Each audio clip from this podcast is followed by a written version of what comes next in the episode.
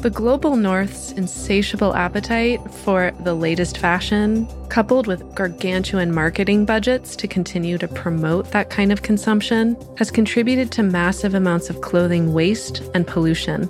The ripple effect has greatly impacted countries in the global south. I'm Rebecca Burgess, the founder of a California based nonprofit called Fibershed. Learn more on the Weaving Voices podcast, a Whetstone Radio Collective podcast. Listen and subscribe wherever you get your podcasts. Hey everyone, I'm Jesse Sparks, host of the new podcast, The One Recipe, from the team behind The Splendid Table. This pod is all about that one recipe that you lean on. The one you share with friends, the one you make when you need a little love, and the one you know will work every single time.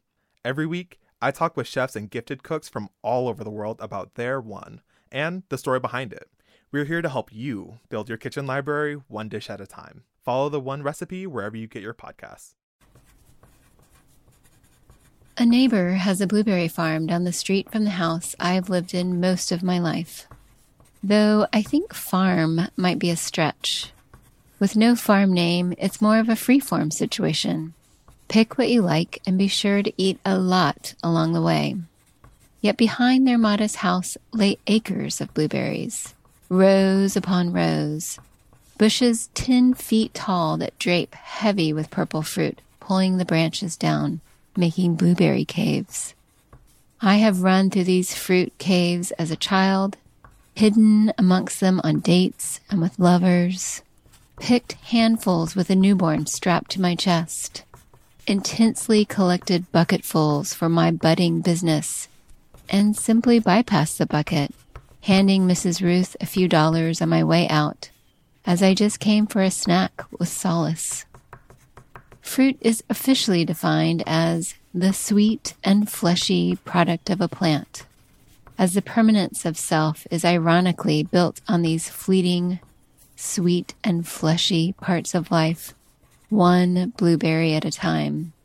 In a week, just as the heaviness of ripe blueberries arc the branches, I will move away from this home and street forever. Even so, I cannot move away from myself, perpetually residing in a blueberry cave. I love you.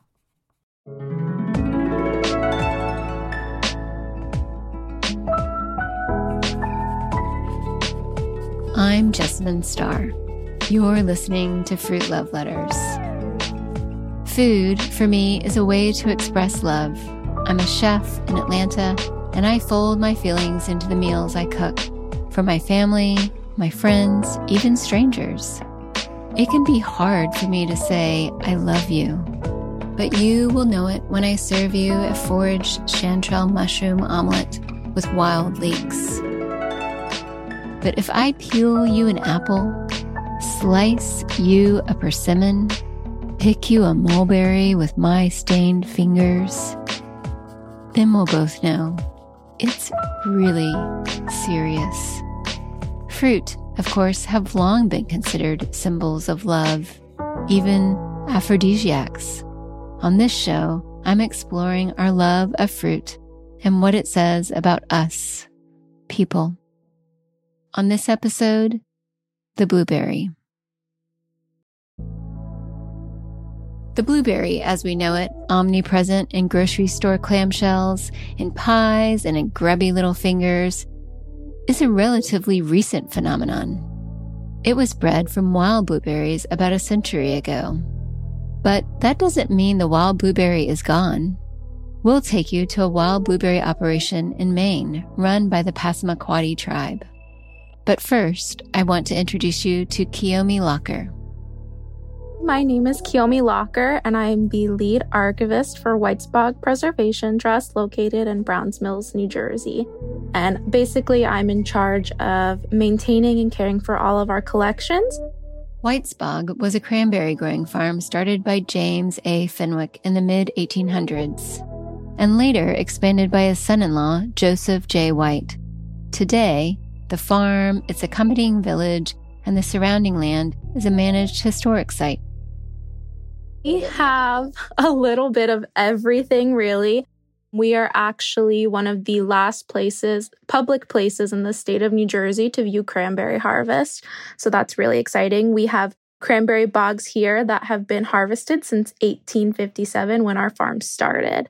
We have a village that has been mostly our village has been this way since 1920s and we have 30 buildings including residents who live in some of our buildings as full-time tenants and we're located on 3,000 acres of preserved New Jersey pinelands. And we also are the first blueberry farm in human history. And we have some of those original blueberry plants from 1914. The first blueberry farm ever? Kiyomi says it was started by Joseph White's daughter, a woman named Elizabeth White. Elizabeth was born in 1871. So we just celebrated her 150th birthday. And from the beginning, she was the one really out of all of her sisters to take the most interest in the farm. She would come with her dad to the farm before they built their homes here to work with him and to really take an interest in it. She loved it. She dedicated her life to Whitesbog. Joseph farmed cranberries at Whitesbog. So cranberries are harvested around late September, October. And so in Elizabeth's day, it even went into November because they were hand picking, but that's a whole nother ballgame. So she knew that they needed something in between harvest seasons. So blueberry harvest is in June and July. So it's like that perfect midway point in their harvest year. So she went to her father after reading an article that Frederick Coville wrote about growing, taking wild blueberries and trying to grow them into a commercial crop. And she had asked her dad if she could write him a letter, and they gave Dr. Frederick Coville the space and the tools that he needed to start the research here with Elizabeth. Wild blueberries grew all around the farm, and that's where Elizabeth and Frederick turned. So, how they started it was they hired local residents. And so we are in the New Jersey Pine Barrens. So a local resident is nicknamed a piney. So we always say they hired local pineys to go out into the woods and find them wild blueberries, wild blueberry bushes. And they were all very different from one another. No two wild blueberry bushes were the same. They were all different varieties. So they would find the plant, and if they could find a plant that produced berries the size of the quarter, they paid them around $20 a plant, which I mean, this is the early 1900s, so we're talking lots and lots of money to them anyway. Elizabeth would catalog each bush she received and name them, each after the piney who brought it to her. One of the best varieties that they found is called a Rubel. And that was found by a man named Rube Leek. And she didn't want to name the blueberry bush a leek bush because of the onion. And she didn't think Rube was a good enough name. So she named it the Rubel. So we have a Grover. I believe there's a Warren and there's all different types. We even have an Elizabeth blueberry, which is mostly only farmed here at Whitesbog in memory of Elizabeth. Elizabeth and Frederick Coville would then take these different bushes and crossbreed them to see what kinds of blueberries they could come up with. They would take cuttings, and we have her original test books where she would say, Oh, we took a Grover and a Rubel, and we crossbred them and cross pollinated them to create H2, and that would be the plant. And so they would go from there. And we have our triangle field here at our farm is actually a direct correlation to this book. So we can go into our field, look at that field and look at the row that it's in and say, okay, this one is a crossbreed of a Grover and a Rubel. This one is this one and this one is that one. So they really were putting in a ton of work. Frederick would often start the plants, sometimes at the U.S. Department of Agriculture labs in Washington, D.C., where he worked. Elizabeth is the one seeing them to fruition and full growth and then to berry producing stages. So she really was doing majority of the legwork here at the farm. So it was kind of almost a back and forth. They would start the plants, bring them back, plant them because it actually works out perfectly. The Pine Barrens is acidic soil, and blueberries love, love, love acidic, sandy soil. And that's another reason why cranberries and blueberries were such a great crop to do together because they both need the same environment. So they would come, they would plant them here. And if she did not like the plant, if it wasn't producing the way that she wanted to, she was ruthless. Like she would type up her notes and then we would look and then there would be a handwritten note. Like she would say, berries aren't large enough. And it would be like June 1916. And then you'll see a note later, August 1916, discarded. Like she did not care. She knew what she wanted. She knew how she wanted her crop to look. And she did everything that she could to make sure that the berries coming out of Whitesbog were perfect. She would literally measure the circumference of berries to make sure the bushes were producing bigger berries, berries to her satisfaction. And with time, she developed many different varieties. She started planting the successful varieties at Whitesbog. Her first harvest was in 1914. But she also worked to get other growers interested in blueberries, spreading her cultivated blueberry little by little. Today, nearly 700 million pounds of blueberries are grown each year. People don't realize that there are so many different varieties of blueberries.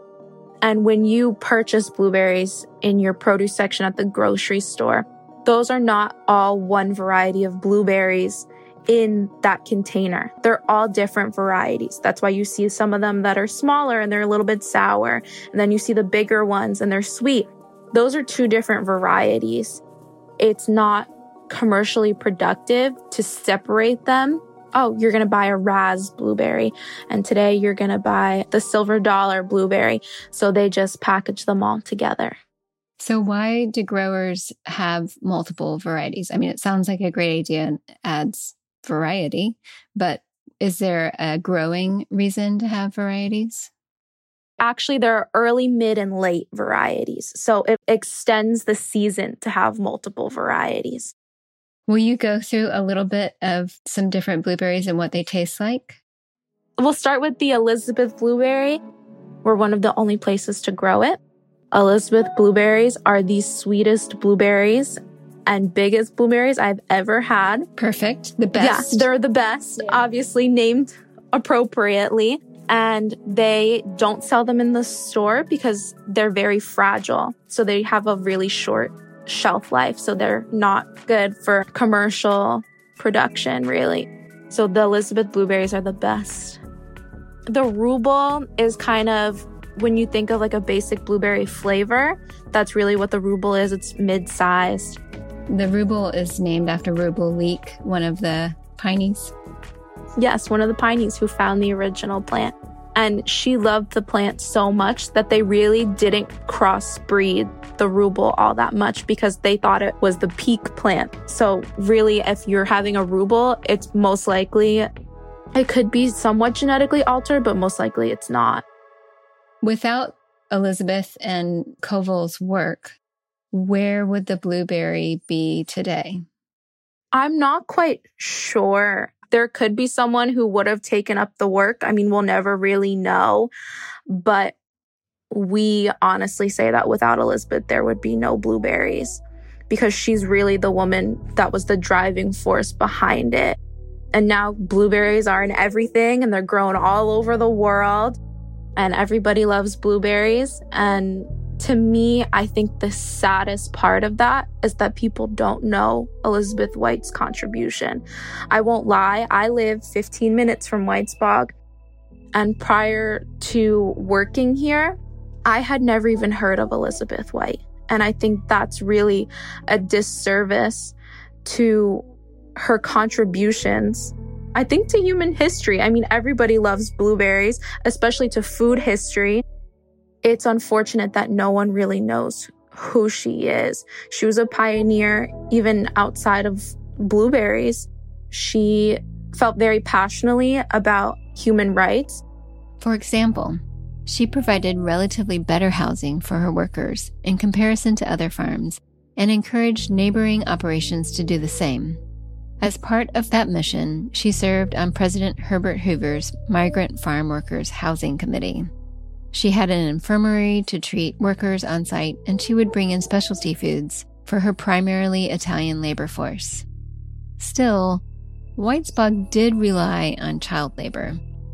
She felt very strongly that when people looked at Whitesbog and thought, oh my God, you use children. Well, Whitesbog was one of the only farms in our area to provide a school and a school teacher full time for kids who were working here.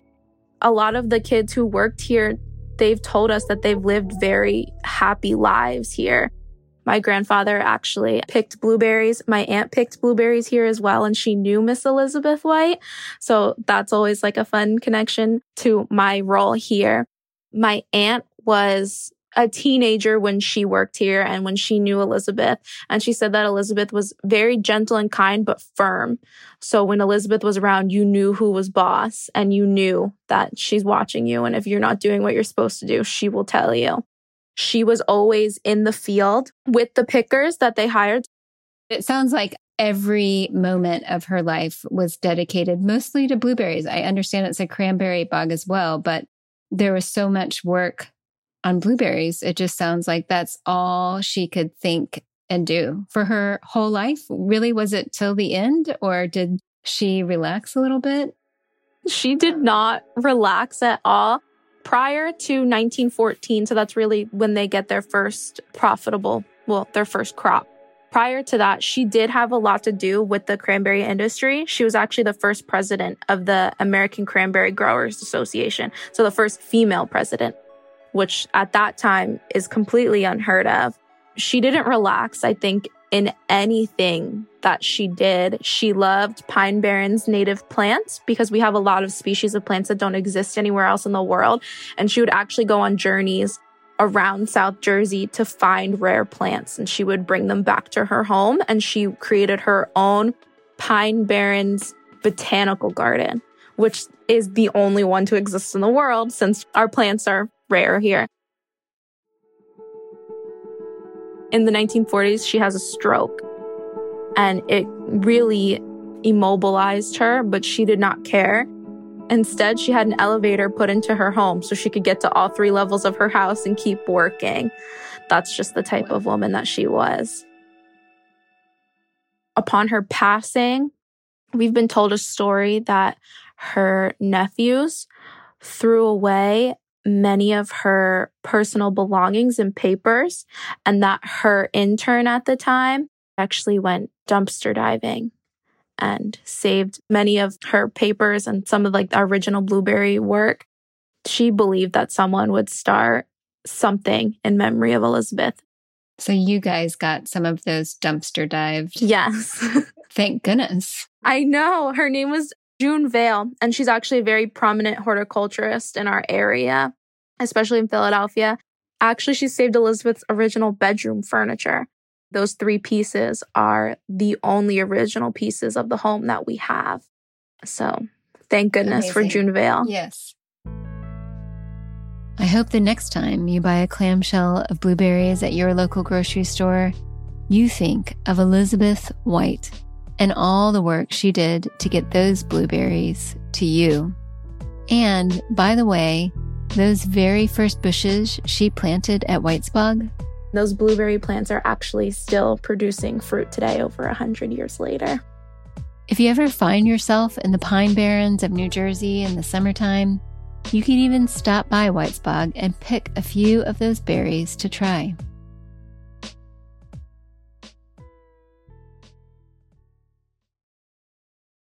The commercialized, cultivated blueberry is kind of an amazing thing, but not everyone's sold on it. Some people prefer the wild blueberry. So, wild blueberries are very different from cultivated blueberries. This is Holli Francis. She works for the Passamaquoddy Wild Blueberry Company. It's a company owned by the tribal governments of the Passamaquoddy people in Maine, near the Canadian border.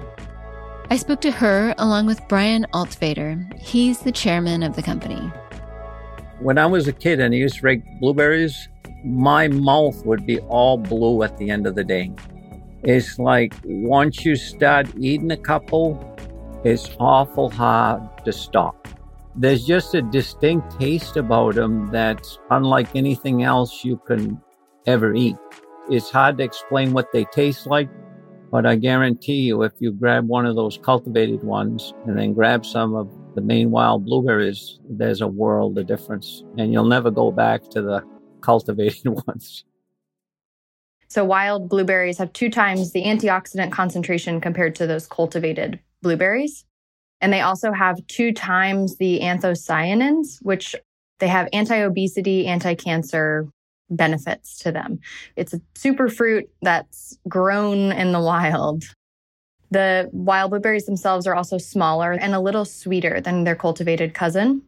Rather than grow on a farm in neat little rows like the cultivated blueberry, the Passamaquoddy blueberries grow on barrens. Wild blueberries started growing when the glaciers receded from northern Maine and parts of Canada about 10,000 years ago.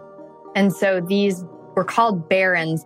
It's just a large area with no trees and these different clones growing. Wild blueberries are actually a series of root systems under the ground called rhizomes. And each system of roots is called a clone. And so if you actually do a bird's eye view of the wild blueberry barren, you'll see different clones. They have different colors, different heights, different blooms. And within one barren, you'll actually have a different flavor profile from one clone to the next and a different coloring of the berries. So the crop itself is very cool. It's very different from most crops that you typically see. They're beautiful. You know, you're driving on the way up to the wild blueberry land up there, and the scenery suddenly changes. You go from the state of Maine, you think of trees, and then you go to this, it's truly a barren with these wild blueberries growing. And in the fall, these wild blueberry barrens are bright red with the way the plants change in the falls. They're absolutely gorgeous. It's a very particular, striking landscape, and Brian says his people have been on this land eating these blueberries for a very, very long time. Well, there's evidence that we've been here for at least 13,000 years. And so these have always been our homelands. So I think that the blueberries were always a staple of the Passamaquoddies. But of course, there was a problem. This region here, the Passamaquoddy Bay region, if you look at maps, depending on when you look at maps, sometimes the English would claim where we live and sometimes the French. And it's always been a gray area. And so we have been here for at least 13,000 years. And where we live and the places that we go became smaller and smaller. And then we basically got confined to a few small Indian communities, you know, reservations. Then, in the 1970s, in a complicated and far reaching lawsuit in which the Passamaquoddy sought everything from federal recognition of the tribe to better services, the Passamaquoddy demanded their lands back, and they won. The resulting settlement, called the Maine Indian Claims Settlement Act, included a payout for the tribe. After the Indian Claim Settlement Act, we won the settlement and we got a fair amount of money. And as a result of that, we purchased quite a bit of land for the tribe and we purchased some businesses I'm glad to say that the Passamaquoddy Wild Blueberry Company, what we know currently, is the longest and by far the most successful company that the tribe has had. And so it was a result of the federal recognition and winning the lawsuit and taking those millions and invested in, into businesses. It's a business rooted in the tribe's traditional foodways, the blueberries. And for a long time, it maintained a sense of community, particularly during harvest. That's when Passamaquoddy families would gather on the barrens to pick the berries. I know that my dad used to go to different places and spend weeks harvesting balsam fir boughs to make Christmas wreaths and stuff. And a lot of times they'd stay in a camp somewhere and somebody would be designated to do the cooking and stuff like that. And sometimes they'd be away from home for weeks. And the same thing with blueberries harvesting. It's changed a lot. When I was a kid, a lot of us stayed in either a camp or a tent or something like that. And, you know, now we've got running water, electricity, and cook camps and showers and commodes and all this other stuff. But you still have that feeling that it's a family and that you all look out for each other and you live together and you help each other out. So it's changing and it's very sad that basically machinery is taking the place of people that would do that by hand. But if we didn't make some of those changes, we wouldn't be able to compete and stay in business. Brian has been one of the people pushing for more efficient harvesting methods. I'm going to walk you through what's happened just since I've been board president, and I've only been board president since 09. So, anyway, when I first got on, there was virtually no mechanical harvesting, and we averaged about probably 3 million pounds uh, harvesting blueberries a year. We're probably close to doubling that now there's advantages to mechanical harvesting, and the downside to that is it puts people out of work. But because we've doubled our crop, there are some years we wouldn't have been able to get the crop in if we didn't have mechanical harvesting. And so we just kind of increased it each year.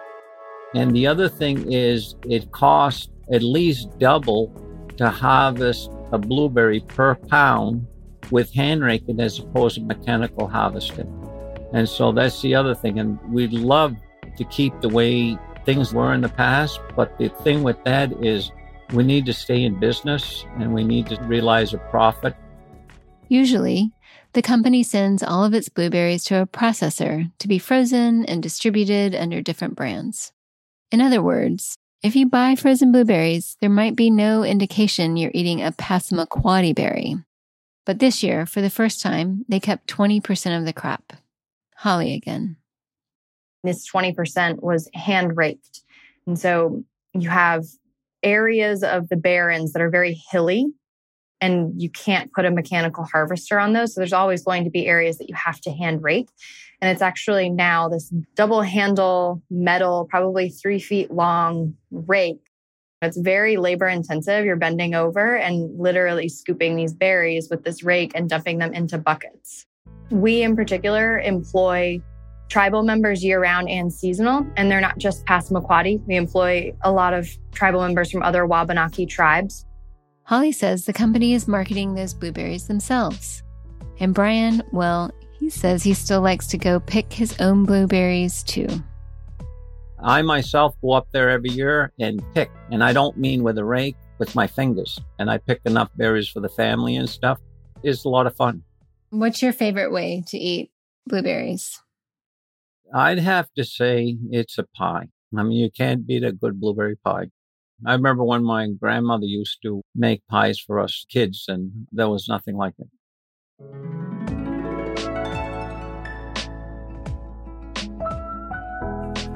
Thank you to our guests, Brian Altvater, Holli Francis, and Kiyomi Locker. You can subscribe to Fruit Love Letters anywhere you get your podcasts. And we'll be back next week with more love letters to fruit. Fruit Love Letters is part of Whetstone Radio Collective. Thank you to the Fruit Love Letters team, producer Irina Zhorov, audio editor Bethany Sands researcher Carolyn Crosby, and intern Indigo Clarkson. I'd also like to thank Whetstone founder Stephen Satterfield, Whetstone Radio Collective executive producer Celine Glazier, sound engineer Max Kodelchek, associate producer Quentin LeBeau, and sound intern Simon Lavender. I'm Jessamine Starr. Thanks for listening to Fruit Love Letters. You can learn more about this podcast at whetstoneradio.com, at Instagram and Twitter at Whetstone Radio. And subscribe to our YouTube channel, Whetstone Radio Collective, for more podcast video content. You can learn more about all things happening at Whetstone at whetstonemedia.com.